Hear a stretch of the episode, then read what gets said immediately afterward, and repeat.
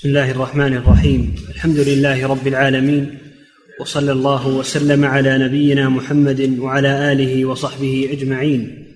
أما بعد فقال المؤلف رحمه الله تعالى باب الاستسقاء بذوي الصلاح وإكثار الاستغفار ورفع الأيدي بالدعاء وذكر أدعية مأثورة في ذلك. بسم الله الرحمن الرحيم. الحمد لله والصلاة والسلام على رسول الله وعلى آله وأصحابه ومن اهتدى بهداه. قال رحمه الله باب الاستسقاء لذوي الصلاح كثرة الاستغفار والدعاء. رفع الأيدي. هذه الترجمة تشتمل على عدة مسائل. كلها سيأتي لها أدلة في هذا الباب. استسقى بذوي الصلاح يعني بدعائهم. توسل بدعائهم. توسل إلى الله بدعائهم لأنهم أقرب إلى الإجابة. أما التوسل بذواتهم هذا لا يجوز لأنه وسيلة إلى الشرك. فلا يجوز التوسل بذوات الأشخاص لا أحياء ولا أموات. وإن كانوا ذوي صلاح الدليل على ذلك أن عمر عدل عن الرسول صلى الله عليه وسلم بعد موته كانوا يستسقون بالرسول يعني بدعائه في حياته. فلما مات الرسول صلى الله عليه وسلم عدل عمر عن ذلك إلى الاستسقاء بعمه العباس بن عبد المطلب رضي الله عنه. هذا واضح أن الاستسقاء بالأشخاص لا يجوز لا أحياء ولا أموات. ولو كانوا ذوي صلاح وإنما المراد الاستسقاء بدعائهم طلب الدعاء منهم لأنهم أقرب إلى الإجابة. نعم. عن أنس رضي الله عنه أن عمر بن الخطاب رضي الله عنه كان إذا قحطوا استسقى بالعباس بن عبد المطلب فقال اللهم إنا كنا نتوسل إليك بنبينا صلى الله عليه وسلم فتسقينا وإنا نتوسل إليك بعم نبيك فاسقنا. قال فيسقون. رواه البخاري. نعم. اللهم إنا كنا نستسقي اللهم إنا كنا نستسقي بنبيك فتسقينا. هذا في حياة الرسول صلى الله عليه وسلم. كانوا إذا قحطوا يعني أجدبت الأرض وانحبس المطر يطلبون من النبي صلى الله عليه وسلم أن يدعو الله لهم بالسقيا فيدعو صلى الله عليه وسلم بذلك يستجيب الله له وينزل المطر. ويزول آه، الجدب والقحط الذي بهم. ببركة دعوات الرسول صلى الله عليه وسلم. فلما مات الرسول لا يمكن الميت ما يطلب منه شيء لا دعاء ولا غيره. ميت ما يطلب منه شيء. لا الأنبياء ولا غيرهم. بدليل فعل عمر هذا. وإنا نستسقي إليك يعني نتوسل بدعاء عم نبيك وهو العباس لقرابته من الرسول صلى الله عليه وسلم. وكان الرسول صلى الله عليه وسلم يجله يجل العباس ويقول العم صنو الأب كان يجله ويحترمه ويقدره رضي الله عنه فله مكانة عند الرسول وعند المسلمين رضي الله عنه. فيقوم العباس ويدعو الله لهم بالسقيا يسقيهم الله. ويستجيب دعاءهم بتوسلهم بدعاء عم نبيهم صلى الله عليه وسلم.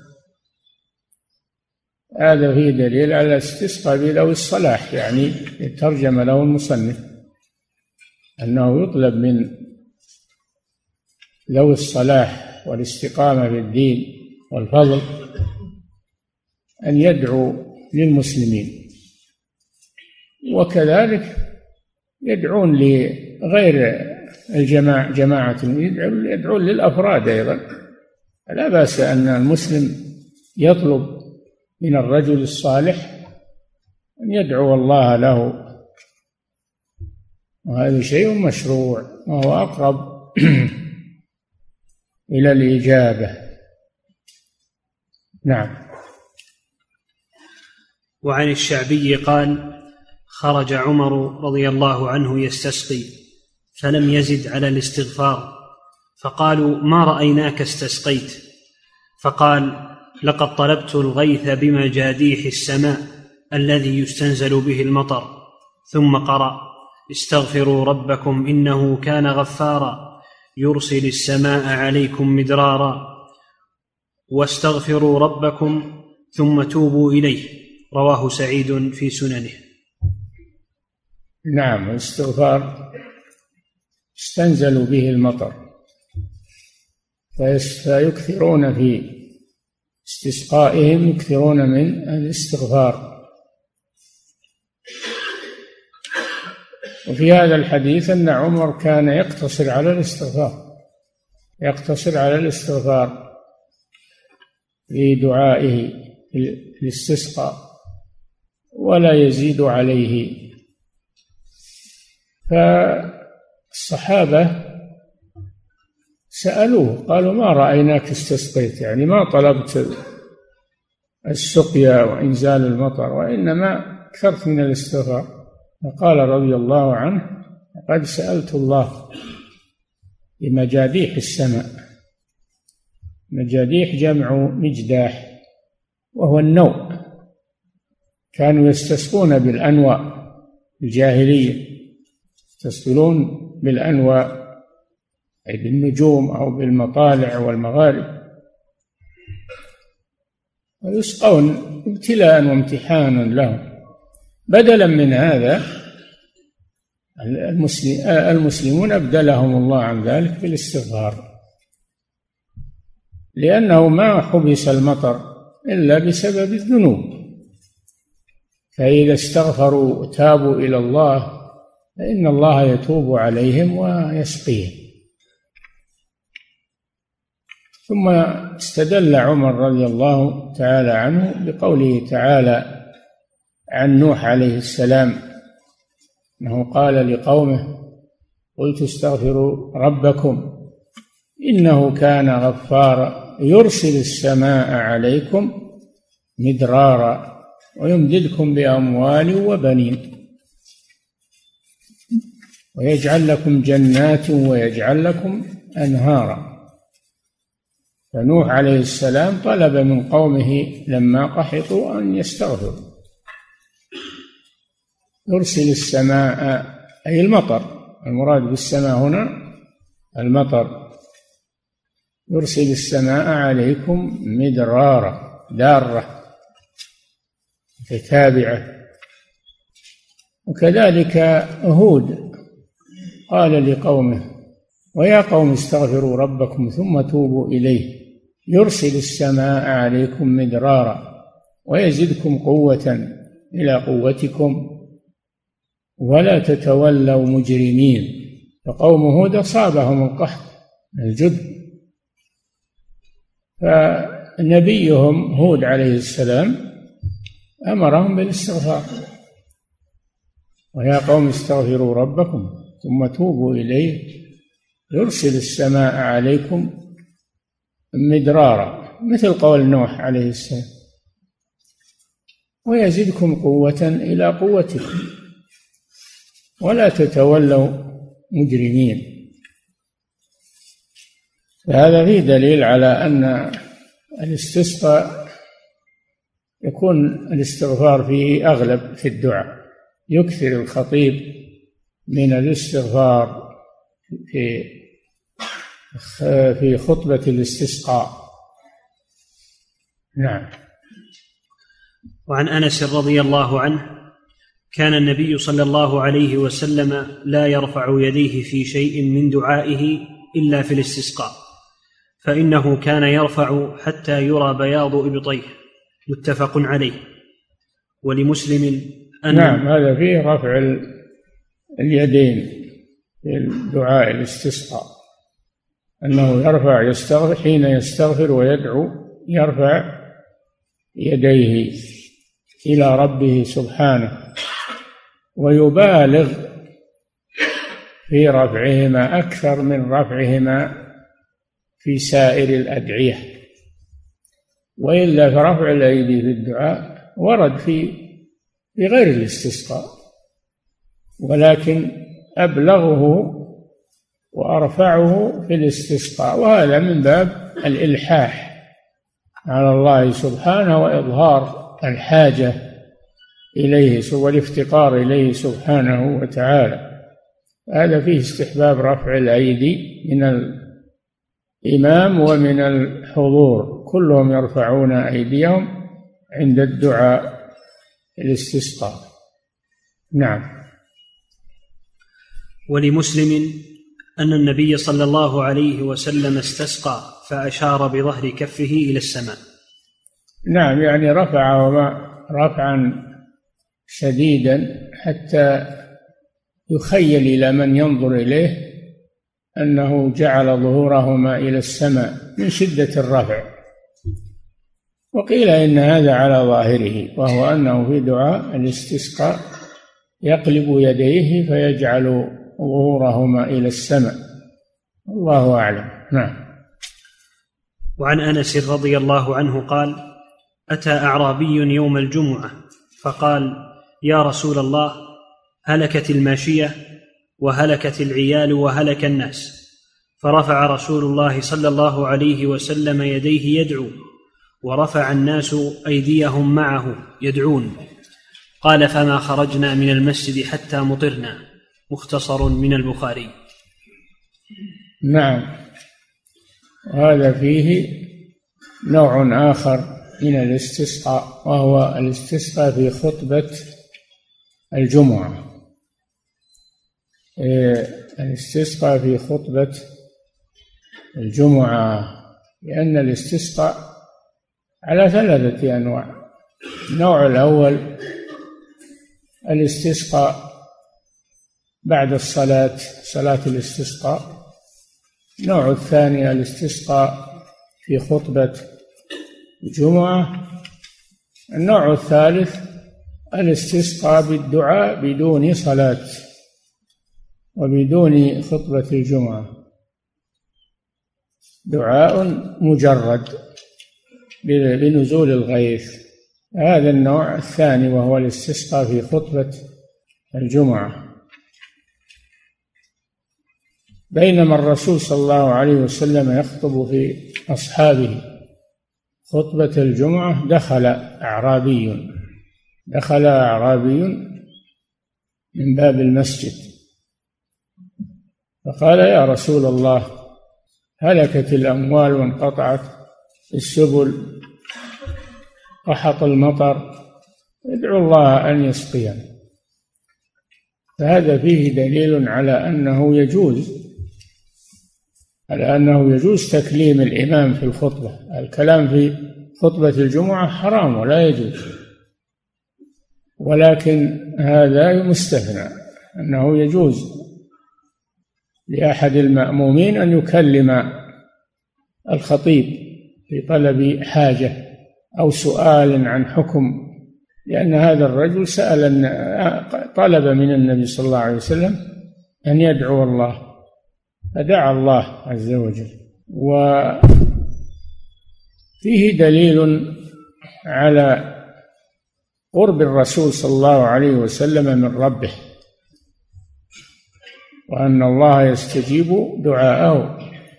فبمجرد ما رفع النبي صلى الله عليه وسلم يديه ودعا ربه نزل المطر. نزل المطر بإذن الله. نعم. وعن ابن عباس رضي الله عنهما قال جاء أعرابي إلى النبي صلى الله عليه وسلم فقال يا رسول الله لقد جئتك من عند قوم ما يتزود لهم راع ولا يخطر لهم فحل. فصعد المنبر فحمد الله ثم قال اللهم اسقنا غيثا مغيثا مريئا مريعا طبقا غدقا عاجلا غير رائث ثم نزل فما يأتيه أحد من وجه من الوجوه إلا قالوا قد أحيينا رواه ابن ماجه. وهذا نوع آخر من الاستسقاء أنه دعا من غير صلاة لا قبل الدعاء ولا بعده. صعد المنبر ودعا الله عز وجل فاستجاب الله دعاءه وأغاث المسلمين. هذا فيه أن أنه يدعو والحاضرون يؤمنون وإذا كان على منبر فهو أبلغ ولا يكون معه صلاة. نعم. وعن عمرو بن شعيب عن أبيه عن جده قال كان رسول الله صلى الله عليه وسلم إذا استسقى قال اللهم اسق عبادك وبهائمك وانشر رحمتك وأحيي بلدك الميت. رواه أبو داود.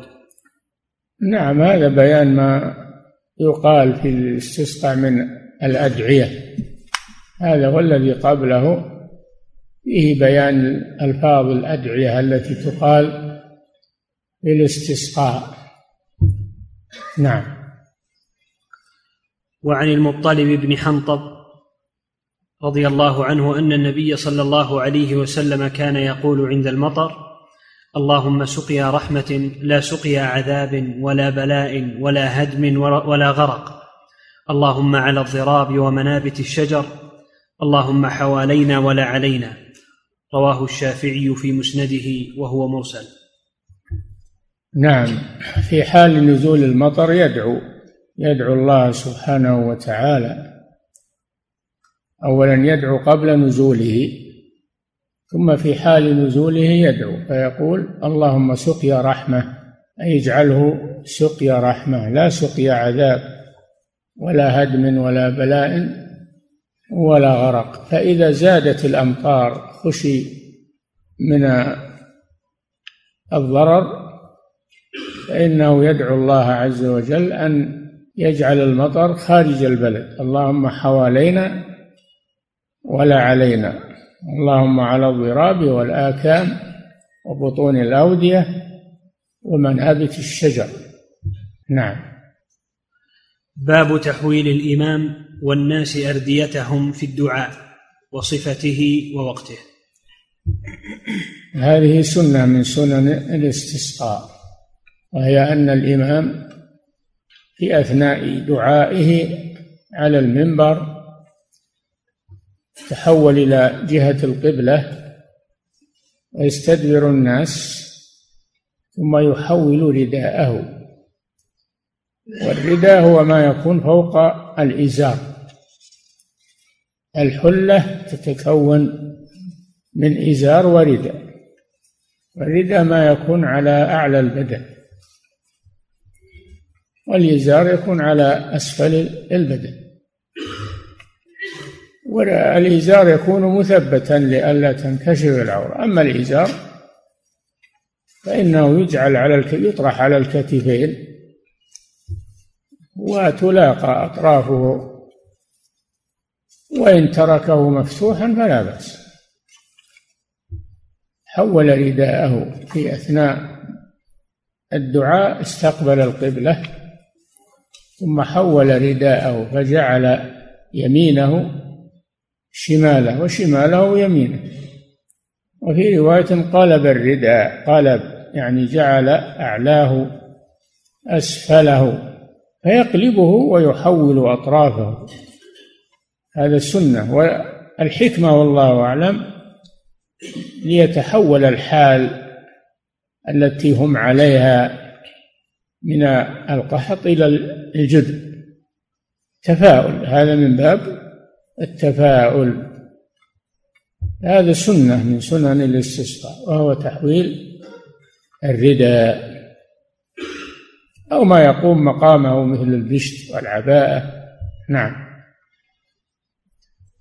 عن عبد الله بن زيد رضي الله عنهما قال رأيت رسول الله صلى الله عليه وسلم حين استسقى لنا أطال الدعاء وأكثر المسألة.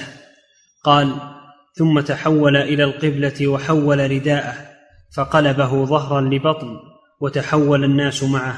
رواه أحمد. نعم هذا فيه زيادة أن الناس يفعلون كما يفعل الخطيب يحولون أرديتهم أو ما يقوم مقامها يقلبوها يجعلون ظهرها يجعلون ظهرها باطنا وباطنها ظهرها أو أنهم يجعلون شمالها يمينها ويمينها شمالها نعم. هذا تحويل الرداء وهو سنة. وأنه ليس خاصا بالإمام بل حتى المأمومون يفعلونه. وفي أثناء وفي أثناء ذلك أو بعده يدعون الله متوجهين إلى القبلة. كل يدعو الله بنفسه ويرفعون أيديهم أفرادا. نعم. وفي رواية خرج النبي صلى الله عليه وسلم يوما يستسقي فحول رداءه وجعل عطافه الأيمن على عاتقه الأيسر وجعل عطافه الأيسر على عاتقه الأيمن هذا نوع من أنواع التحويل أنه يغير أطرافه من اليمين إلى الشمال ومن الشمال إلى اليمين. والرواية الأولى أنه يقلبه أيضا يقلب ظهره لبطنه وهكذا. نعم. فحول رداءه وجعل عطافه الأيمن على عاتقه الأيسر وجعل عطافه الأيسر على عاتقه الأيمن ثم دعا الله عز وجل. رواه أبو داود. يعني بعدما حول الرداء دعا الله عز وجل مستقبل القبلة والحاضرون يفعلون مثله يحولون أرضيتهم مستقبل القبلة وكل يدعو ربه منفردا عن الآخر. نعم. وفي رواية أن النبي صلى الله عليه وسلم استسقى وعليه خميصة له سوداء. فأراد أن يأخذ أسفلها فيجعله أعلاها فثقلت عليه فقلبها الأيمن على الأيسر والأيسر على الأيمن رواه أحمد وأبو داود. الخميصه نوع من الكساء وفيها ألوان أو خطوط تجملها. النبي صلى الله عليه وسلم كانت عليه خميصة. وقت الاستسقاء. فأراد أن يجعل أعلاها طرفها الأعلى أسفل ويجعل طرفها الأسفل أعلى فثقلت عليه. ثقلت عليه. فأدارها وجعل شمالها يمينا ويمينها شمالها نعم.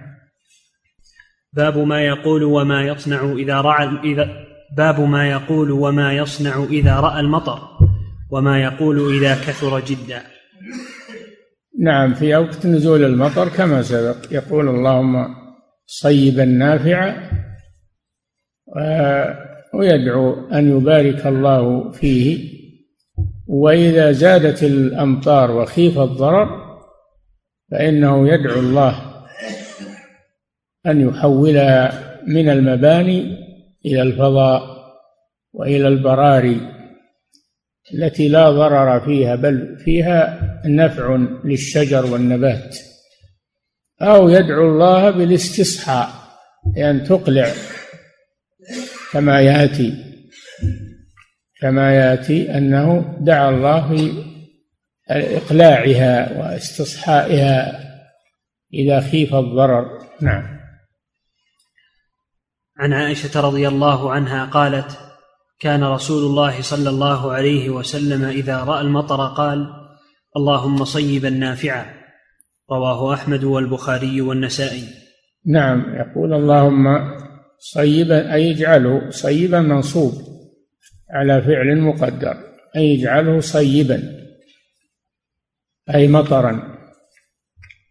الذي يصيب الأرض يقال له صيب. قال تعالى أو كصيب من السماء فيه ظلمات ورعد وبرق. الصيب هو المطر. نافع لأن من الصيب ما هو ضار فهو يدعو الله أن يجعله نافعا للمسلمين. اللهم صيبا نافعا هذا وقت نزول المطر. استحب هذا الدعاء. نعم. وعن أنس رضي الله عنه قال أصابنا ونحن مع رسول الله صلى الله عليه وسلم مطر فقال فحسر ثوبه حتى أصابه من المطر. فقلنا لم صنعت هذا؟ قال لأنه حديث عهد بربه. رواه أحمد ومسلم وأبو داود. كذلك مما يستحب عند نزول المطر أن يكشف شيئا من بدنه كرأسه وشيئا من بدنه حتى يصيبه المطر. كما كان النبي صلى الله عليه وسلم يفعل ذلك.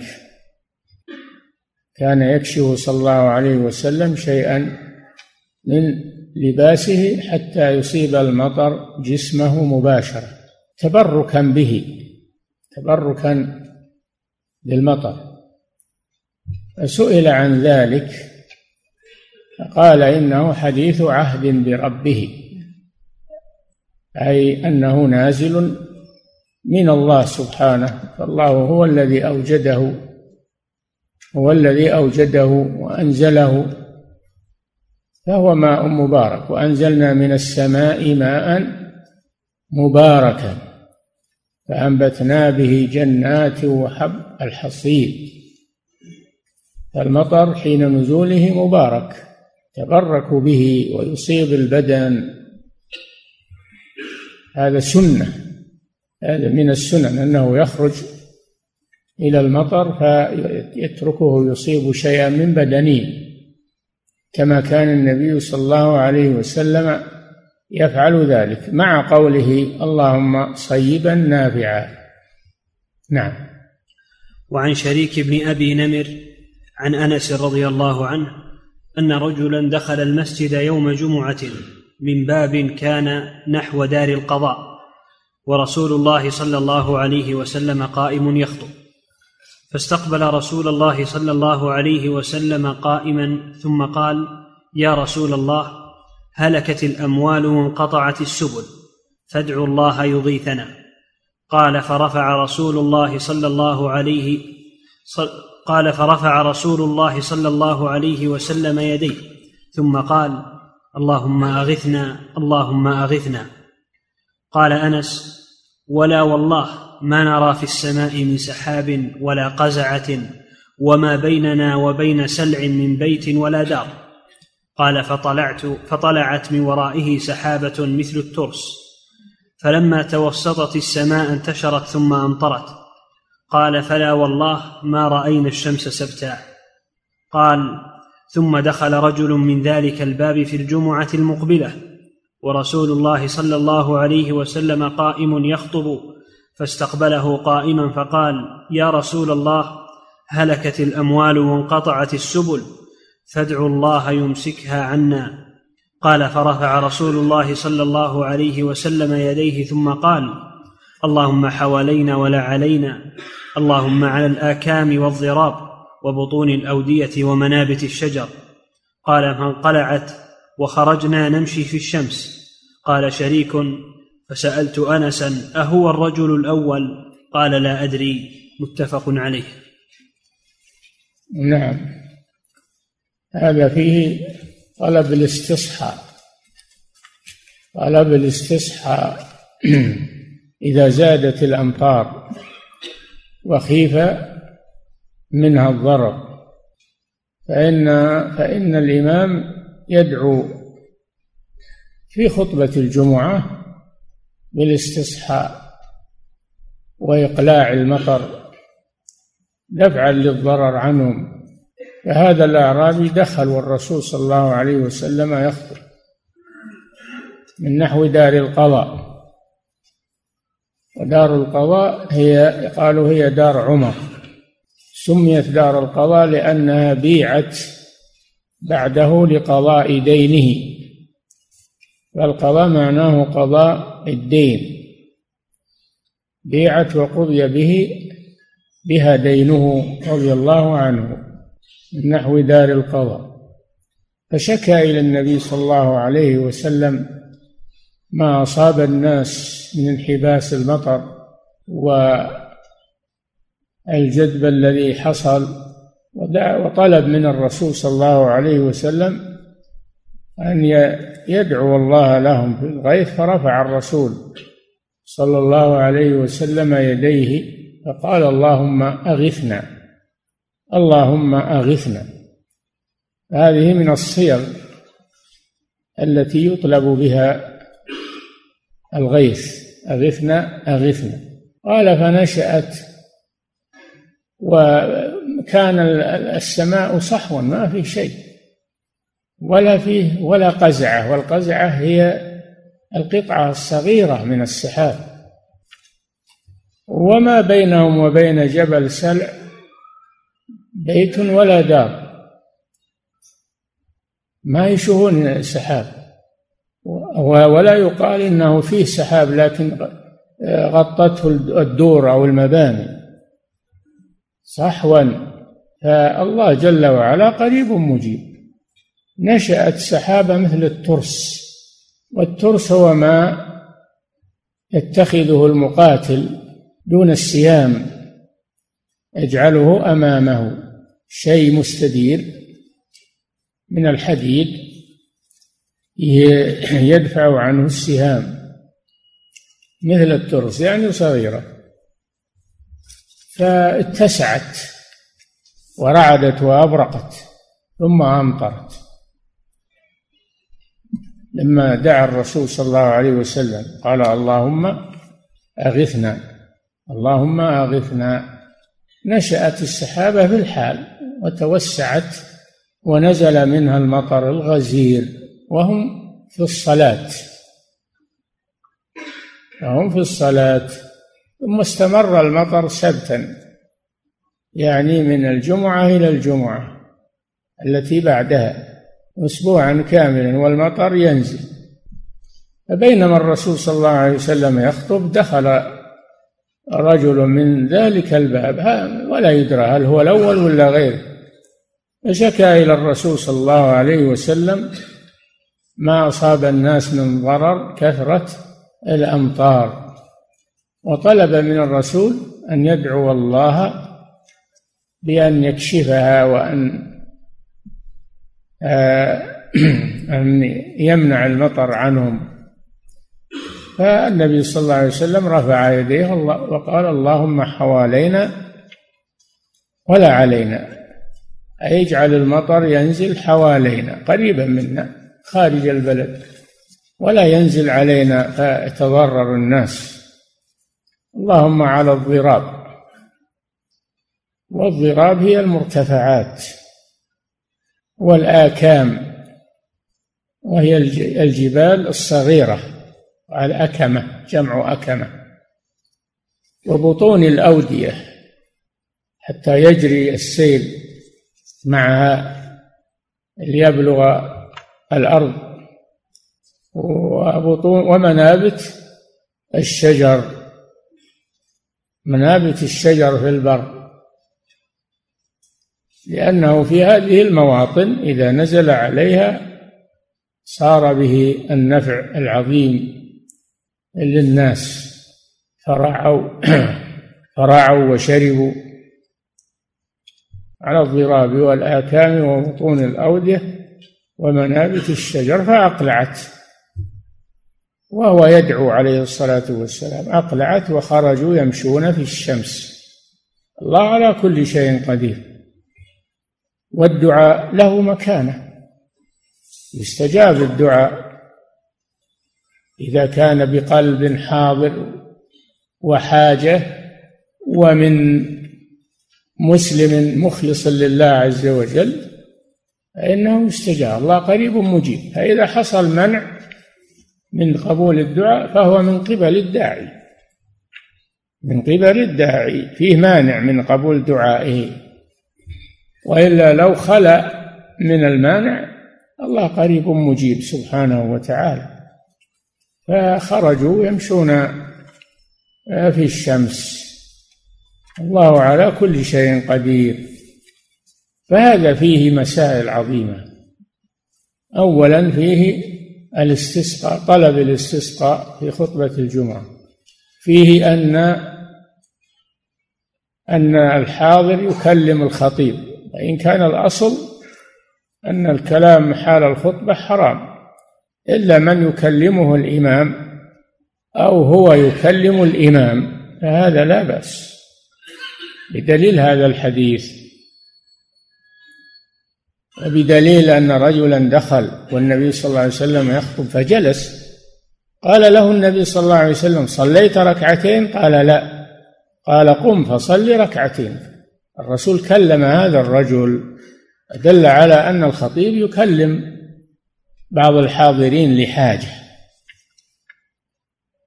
وفيه الاستسقاء في خطبة الجمعة كما سبق. وفيه إجابة الدعاء من الله سبحانه أجابهم في نزول المطر وأجابهم في منع المطر.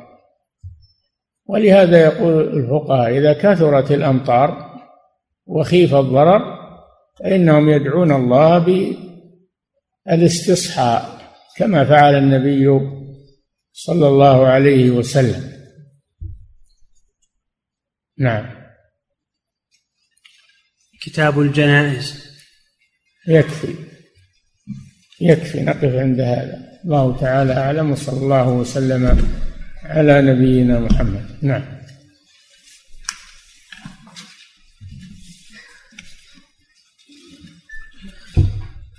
أحسن أحسن الله إليكم فضيلة الشيخ. هذا سائل يقول هل النبي صلى الله عليه وسلم تبرك بالمطر لما حسر عن ثوبه؟ وهل هذا الفعل سنة؟ نعم هذا سنة. هذا سنة أنه عند أول نزول المطر أن تحسر عن شيء من جسمك ليصيبه المطر تبركا بالمطر. يعني لأنه ماء مبارك. أنزلنا من السماء ماء مباركا. نعم. أحسن الله إليكم فضيلة الشيخ حديث عهد بربه. لما سألوا النبي صلى الله عليه وسلم قال إنه حديث عهد بربه. قالوا معناه أنه قريب من إيجاد الله له وإنزاله له. نعم. أحسن الله إليكم فضيلة الشيخ. هذا سائل يقول ما معنى قول عمر رضي الله عنه بمجاديح السماء؟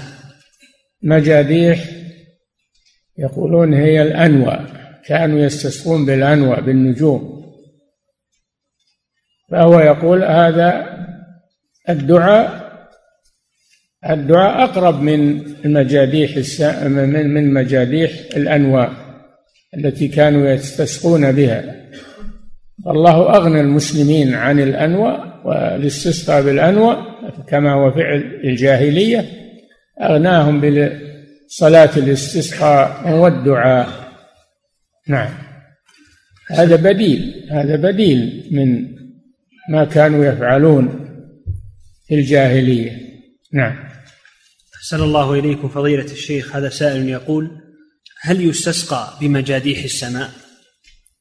لا ما هو قصده أنه يستسقى بمجاديح يقول أن هذا يكفي عن الاستسقاء بالأنواع بمجاديح السماء. نعم. أحسن الله إليكم فضيلة الشيخ. هذا سائل يقول هل يسمى المطر رحمة الله؟ إيه نعم.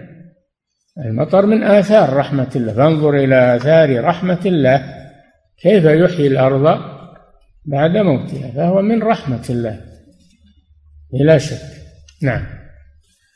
أحسن الله إليكم فضيلة الشيخ. هذا سائل يقول حديث أنس رضي الله عنه كان النبي صلى الله عليه وسلم لا يرفع يديه في شيء من من دعائه إلا في الاستسقاء. يصله ما يبالغ في رفع يديه وإلا ثبت في الأحاديث الأخرى أنه كان يرفع يديه في الأدعية ولكن لا يبالغ برفعهما مثل ما يبالغ في الاستسقاء يرفعهما حتى يرى بياض أبطيه عليه الصلاة والسلام. نعم. أحسن الله إليكم فضيلة الشيخ. هذا سائل يقول هل الاستسقاء في خطبة الجمعة يبدأ مع بداية موسم موسمه أو إذا, إذا تأخر؟ إذا أجدبت الأرض. إذا أجدبت الأرض وتأخر نزول المطر عن وقته فإنهم يستسقون. نعم.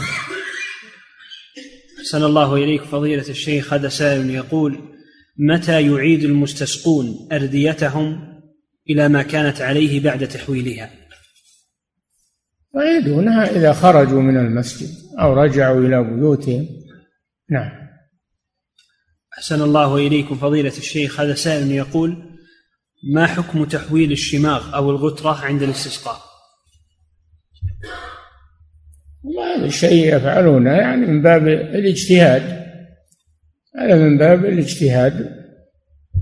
فإذا فعله لا بأس بذلك. ما ينهى عنه. نعم. أحسن الله إليكم فضيلة الشيخ. هذا سائل يقول هناك عادة يقوم بها يقومون بها في بعض البلدان وهي صناعة دمية من الخشب يطوف بها الأطفال ويصبون عليها الماء. تفاؤلا بنزول المطر فهل هذا جائز أم لا؟ هذا من فعل الجاهلية. هذا يبون بديل عن صلاة الاستسقاء وعن الدعاء هذا ما يجوز. نعم. أحسن الله إليكم. فضيلة الشيخ هذا سائل يقول هل سنة تحويل الرداء خاص بصلاة الاستسقاء أو أنه يجوز في بقية أنواع الاستسقاء؟ وش أنواع الاستسقاء؟ الاستسقاء ما له أنواع. الاستسقاء هو شيء واحد وهو طلب السقيا والدعاء بإنزال المطر. نعم.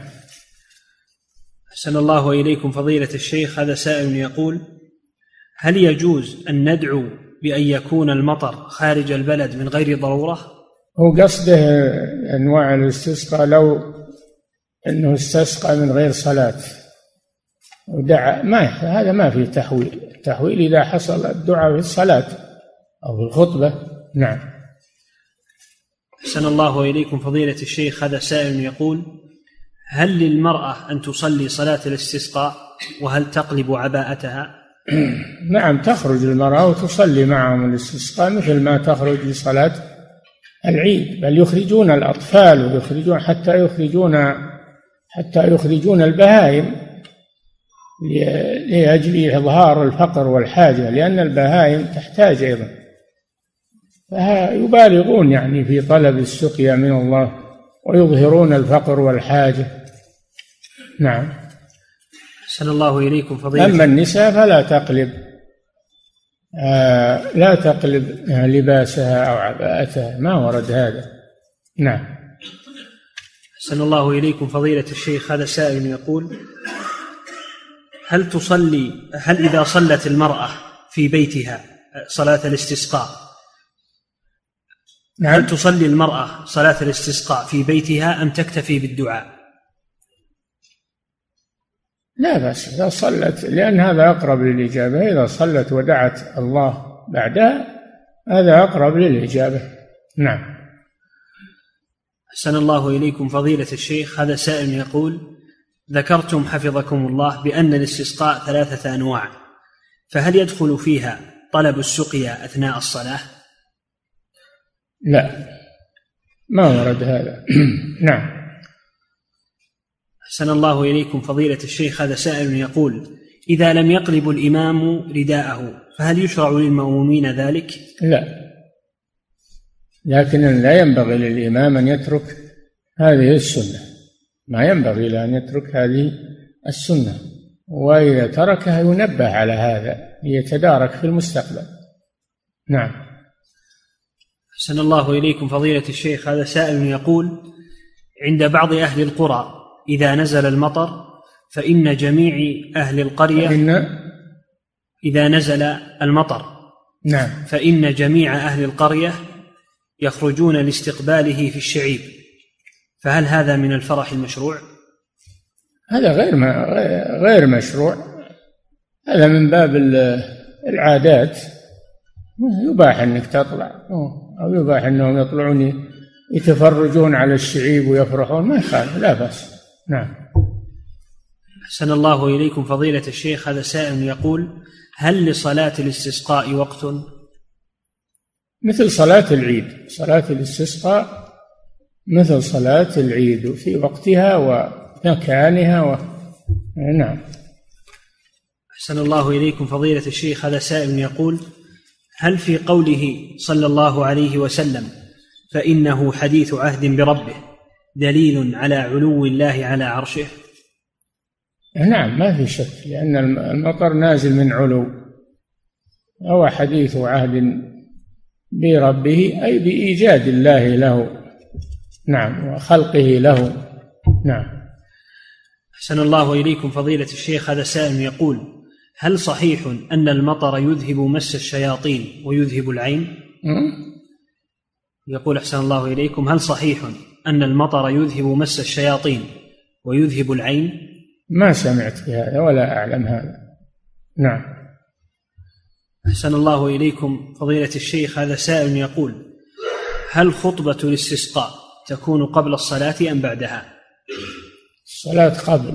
صلي يصلي ركعتين ثم يخطب بعد الاستسقاء آه، بعد يخطب بعد بعد الصلاة.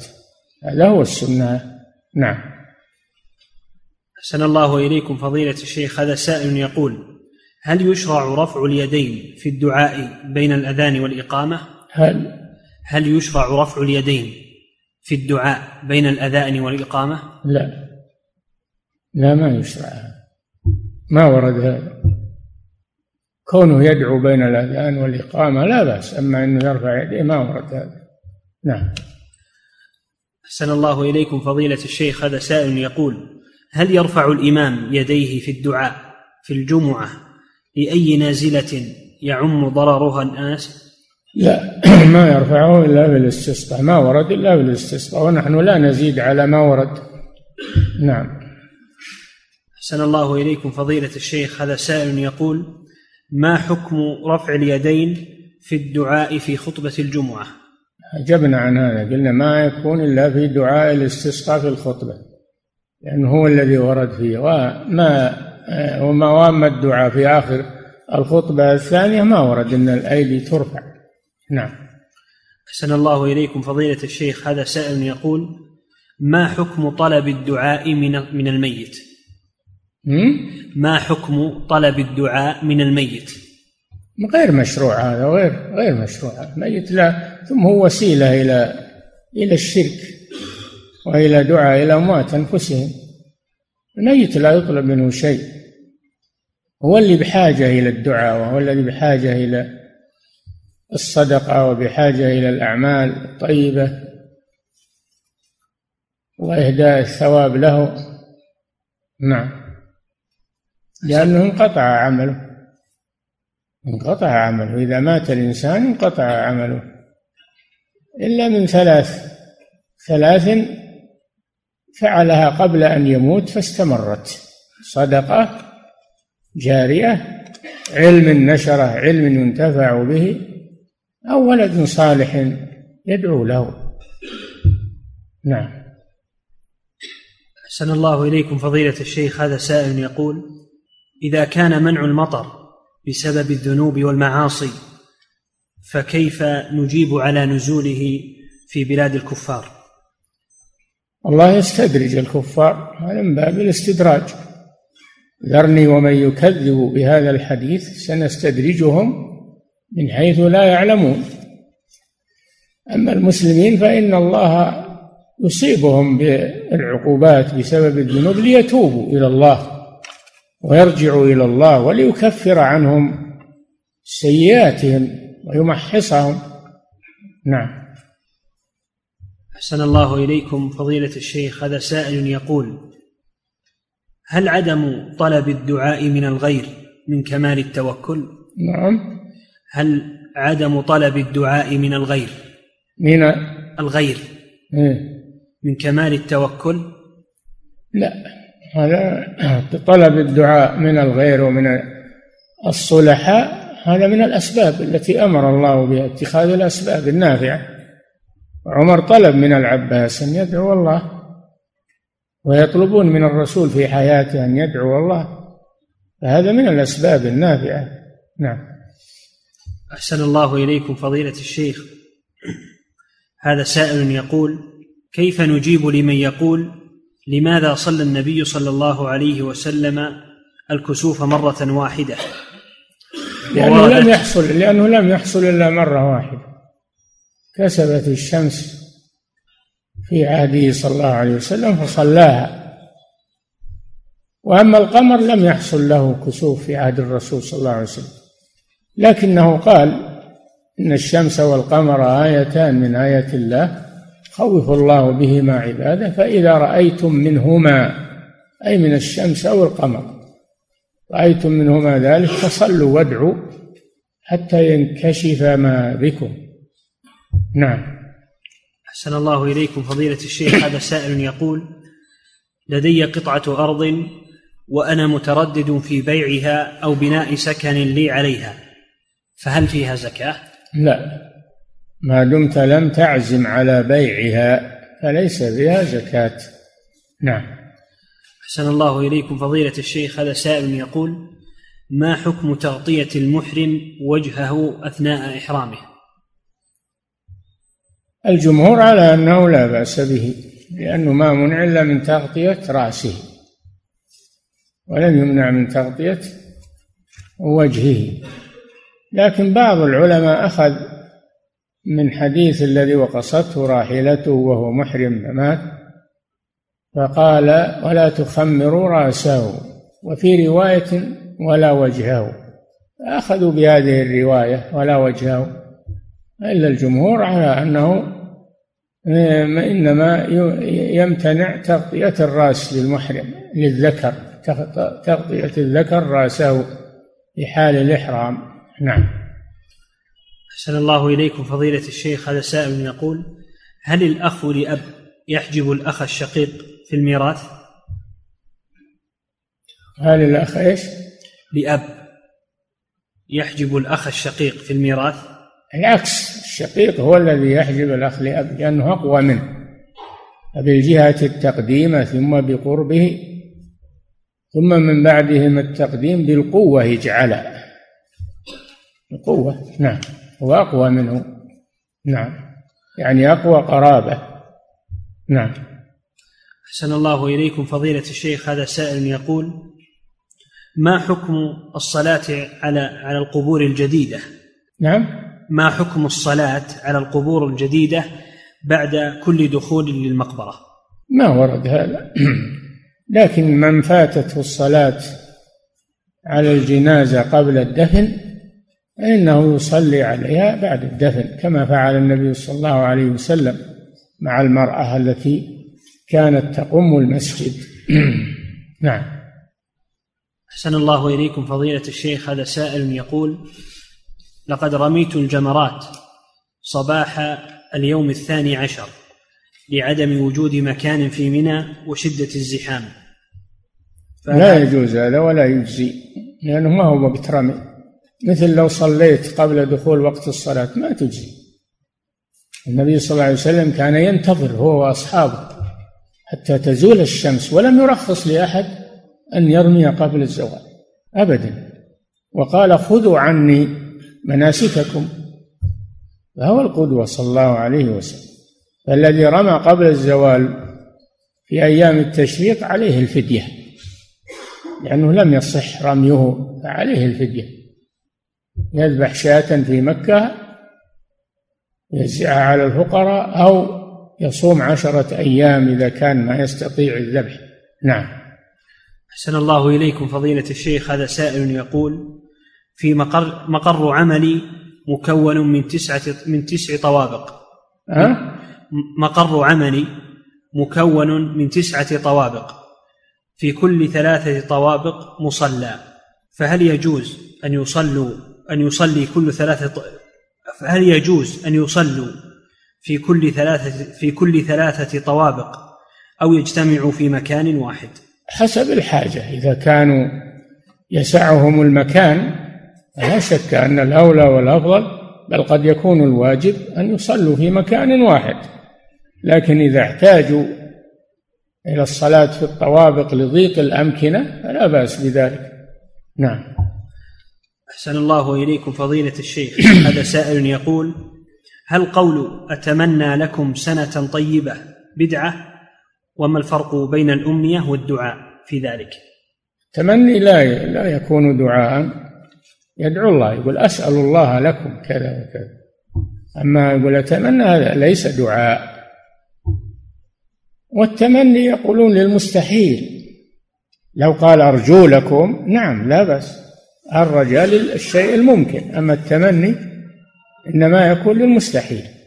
نعم. أحسن الله إليكم فضيلة الشيخ هذا سائل يقول هل يوجد من علماء السلف من قال أن الحديث القدسي معناه من الله ولفظه من النبي صلى الله عليه وسلم؟ لا أعلم أحدا قال هذا. الحديث القدسي ما يرويه الرسول صلى الله عليه وسلم عن ربه. بلفظه ومعناه. نعم. أحسن الله إليكم فضيلة الشيخ. أما الحديث النبوي فهو ما كان معناه من الله ولفظه من الرسول صلى الله عليه وسلم.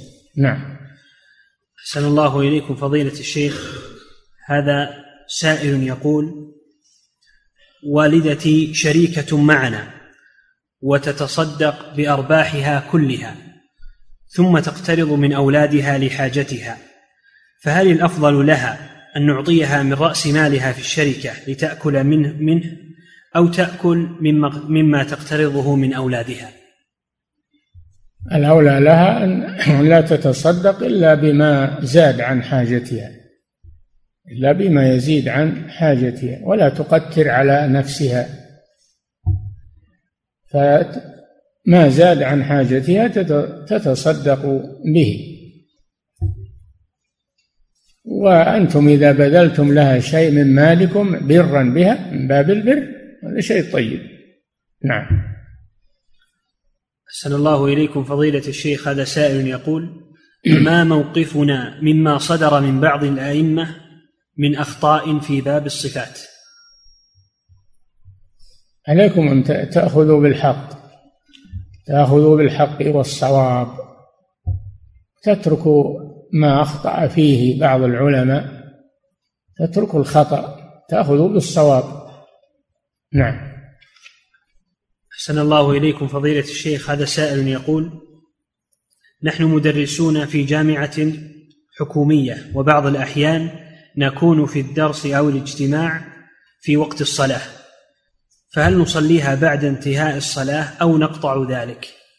أولا يجب على المسلمين أن يجعلوا وقت الصلاة للصلاة.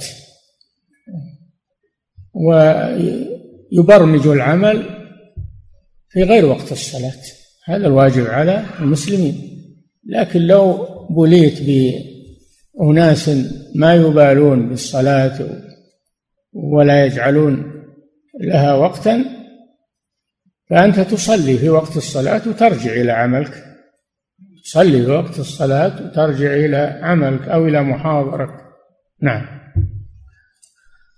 أحسن الله إليكم فضيلة الشيخ. هذا سائل يقول ما معنى قول النبي صلى الله عليه وسلم استفت قلبك ولو أفتاك الناس وأفتوك يعني انظر إلى ما تطمئن إليه. انظر لا تنظر إلى الأقوال والفتاوى انظر إلى ما تطمئن إليه نفسك. هذا معناه والله أعلم. نعم. أحسن الله إليكم فضيلة الشيخ. هذا سائل يقول أحفظ القرآن الكريم في حلقات المسجد فهل إذا أعطاني بعض أولياء الأمور هدية من غير علم الإدارة يعتبر رشوة؟ إيه نعم إذا كان لك راتب ولا تأخذ الهدايا من الطلاب. أما إذا لم يكن لك راتب فلا بأس أن تأخذ منهم الهدايا أو الأجرة تأخذ منهم أجرة على تدريسهم لا بأس. نعم.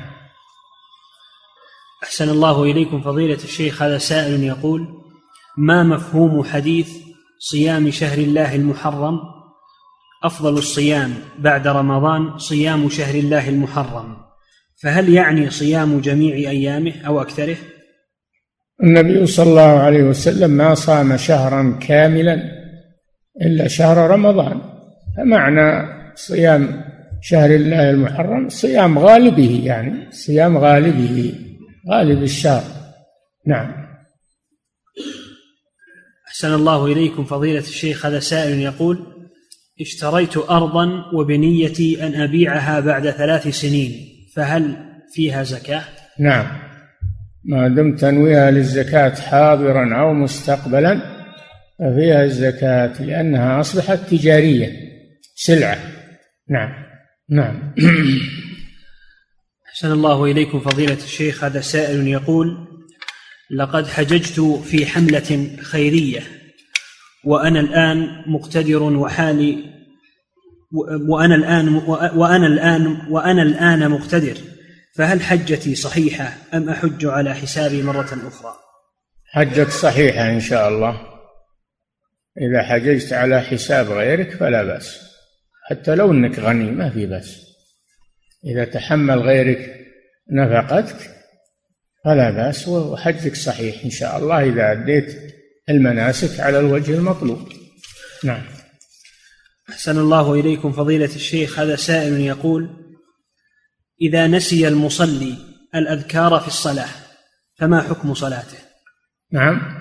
إذا نسي المصلي الأذكار في الصلاة الأذكار الواجبة مثل تسبيح الركوع والسجود هذه أذكار واجبة. إذا تركها إذا تركها نسيانا أو سهوا يأتي بسجود السهو.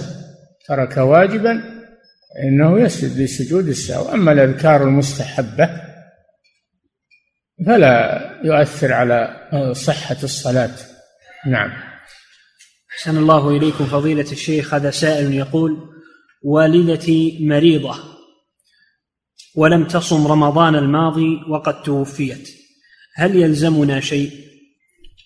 إذا كانت ما صامت لأجل المرض واستمر معها المرض حتى ماتت فليس عليها شيء. نعم. أحسن الله إليكم فضيلة الشيخ. هذا سائل يقول أدركت مع الإمام ركعتين وكان عليه سهو فماذا كان؟ وكان عليه سهو نعم. فماذا أصنع؟ تابع الإمام. اسجد معه للسهو ولو أنك ما سهوت أنت لكن تبع لإمامك. فإذا سلم من سجدتي السهو تقوم تأتي بما فاتك. نعم. أحسن الله إليكم فضيلة الشيخ. هذا سائل يقول هل تذكير الناس بمحاسبة النفس عند نهاية العام مشروع؟ لا. المطلوب محاسبة النفس دائما. محاسبة النفس دائما ما هو في آخر العام فقط. نعم. أحسن الله إليكم فضيلة الشيخ هذا سائل يقول هل يجوز السفر وقت صلاة الجمعة للضرورة؟ هل يجوز السفر وقت صلاة الجمعة للضرورة؟ إذا كان للضرورة. لكن ما هي الضرورة؟ إذا كان لضرورة لا بأس. ضرورة لها حكم. نعم. أحسن الله إليكم فضيلة الشيخ هذا سائل يقول هل على المرأة في صلاتها أذان أو إقامة؟ لا هذا بدعة. تؤذن أو تقيم هذا بدعة. لأن هذا ما ورد في حق النساء إنما ورد في حق الرجال. نعم. أحسن الله إليكم فضيلة الشيخ. هذا سائل يقول في بلدنا داعية يقول أن الصحابة رضي الله عنهم اقتتلوا في السلطة والخلافة والإمامة. لأن الخلافة عندهم أمر تعبدي. هذا إما جاهل ولا يدري ولا درس العقيدة ولا عرف قدر الصحابة وإما أنه عنده نوع من التشيع عنده نوع من التشيع فيتناول الصحابة أو بعضهم. على كل حال هذا أمر لا يجوز في حق الصحابة. رضي الله عنهم ولا يجوز الكلام فيهم بما ينقصهم. الله جل وعلا رضي عنهم وأرضاهم ومدحهم وأثنى عليهم والرسول صلى الله عليه وسلم أثنى عليهم ومدحهم ودعا لهم. الله جل وعلا قال والذين جاءوا من بعدهم يقولون ربنا اغفر لنا ولإخواننا الذين سبقونا بالإيمان ولا تجعل في قلوبنا غلا للذين آمنوا. ربنا إنك رؤوف رحيم. نعم. أحسن الله إليكم فضيلة الشيخ. هذا سائل. لا يجوز الكلام في الصحابة أبدا إلا بالثناء عليهم والدعاء لهم. ما يجوز. الكلام الذي فيه تنقص لهم أو تخطئة لهم. نعم. أحسن الله إليكم فضيلة هذا متسرب من الشيعة أعداء الصحابة. نعم. أحسن الله إليكم فضيلة الشيخ هذا سائل يسأل عن رد الدين. هل يجب علي أن أن أتأكد من مصدر المال الذي سيعاد لي؟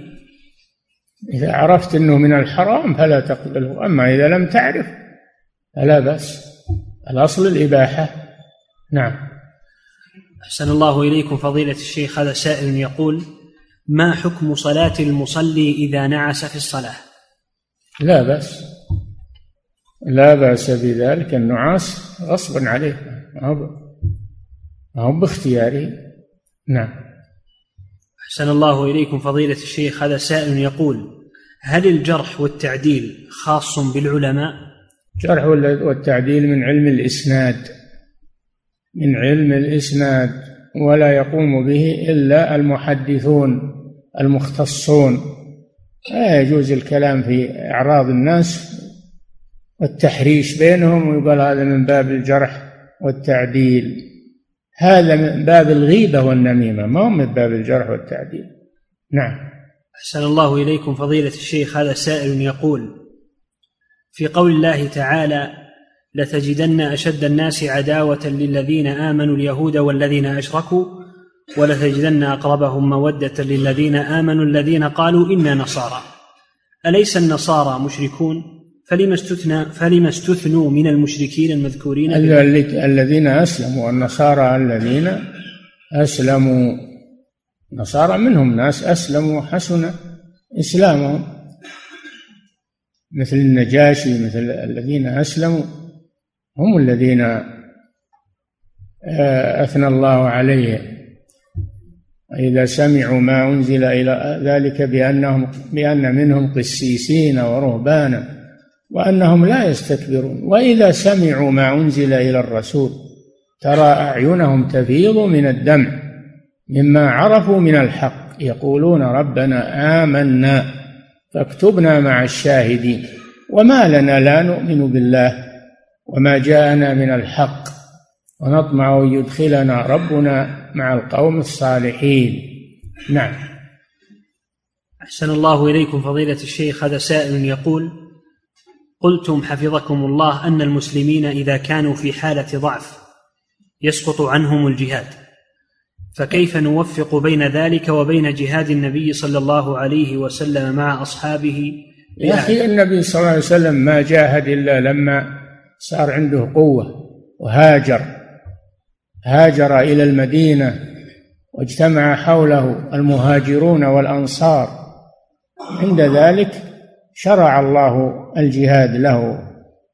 أما يوم كان في مكة ما كان يجادل وفيها وفيها الأصنام حتى على الكعبة. كانت الأصنام على الكعبة وعلى الصفا والمروة.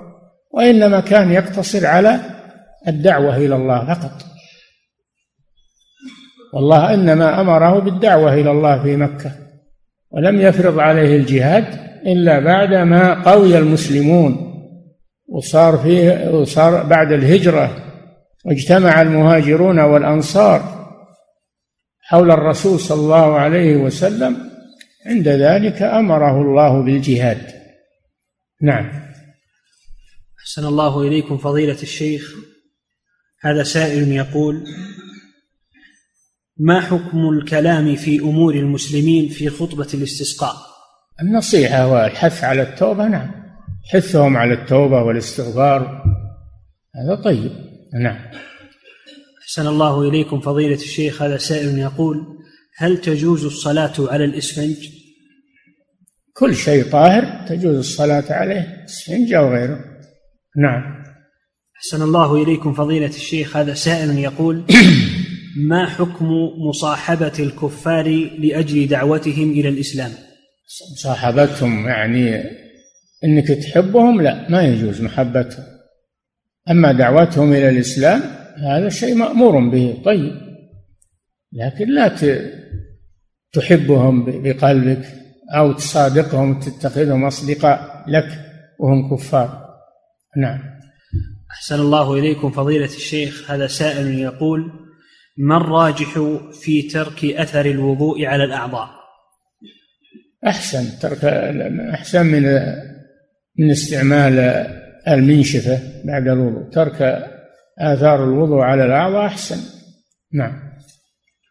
أحسن الله إليكم فضيلة الشيخ هذا سائل يقول هل يجوز لي أن أخذ هدية من والد زوجتي عند العرس إذ هو عادة عند الهندوس في بلد الهند؟ نعم. هل يجوز لي أن آخذ هدية من والد زوجتي عند العرس إذ هو عمل الهندوس في بلد الهند. الهندوس ما يجوز لك تزوج منهم ولا تنكح المشركات حتى يؤمن. ما يجوز إلا الزواج من أهل الكتاب من اليهود والنصارى فقط. أما المشركون لا يجوز الزواج منهم. نعم. أحسن الله إليكم فضيلة الشيخ. هذا سائل يقول والدي كبير في السن فأحيانا يتذكر بعض الأشياء وأحيانا ينساها. فإذا قلنا له صل الفريضة الفلانية وعددها كذا فيكبر للصلاة فيصلي ركعة أحيانا أو يزيد. ولا ينتبه لأركان الصلاة ولا شروع ولا ينتبه لأركان الصلاة. فما هو الواجب علينا تجاه والدنا؟ الواجب أنكم تنبهونه ويصلي على حسب استطاعته. لا يكلف الله نفسا إلا وسعها. تنبهونه أو تتركونه إذا صلى ولو أنه حصل منه ذهول أو حصل منه. نعم. هذه استطاعته هذه قدرته. نعم. أحسن الله إليكم فضيلة الشيخ. هذا سائل يقول ما نصيحتكم لبعض البلدان الذي توسع فيها الرافضة؟ تمسك بالإسلام. نصيحتنا التمسك بالإسلام والسنة. ثبات على ذلك. وعدم التساهل والتنازل عن شيء من الدين لإرضاء الكفار أو المبتدعة أو أهل الضلال. تمسك بديننا. نعم. أحسن الله إليكم فضيلة الشيخ هذا سائل يقول نحن نسكن في بلاد يكثر فيها اليهود والنصارى فهل نأكل ذبائحهم؟ إذا كانوا يذبحون على الطريقة الشرعية نعم كلوا. هذا شيء أباحه الله. طعام الذين أوتوا الكتاب يعني ذبائح طعام الذين أوتوا الكتاب حل لكم. إذا كانوا يذبحون على الطريقة الشرعية ذبائحهم حلال مثل ذبائح المسلمين. نعم. أحسن الله إليكم فضيلة الشيخ. هذا سائل يقول ما حكم قول دخلت على الله ثم عليك؟ ما في بأس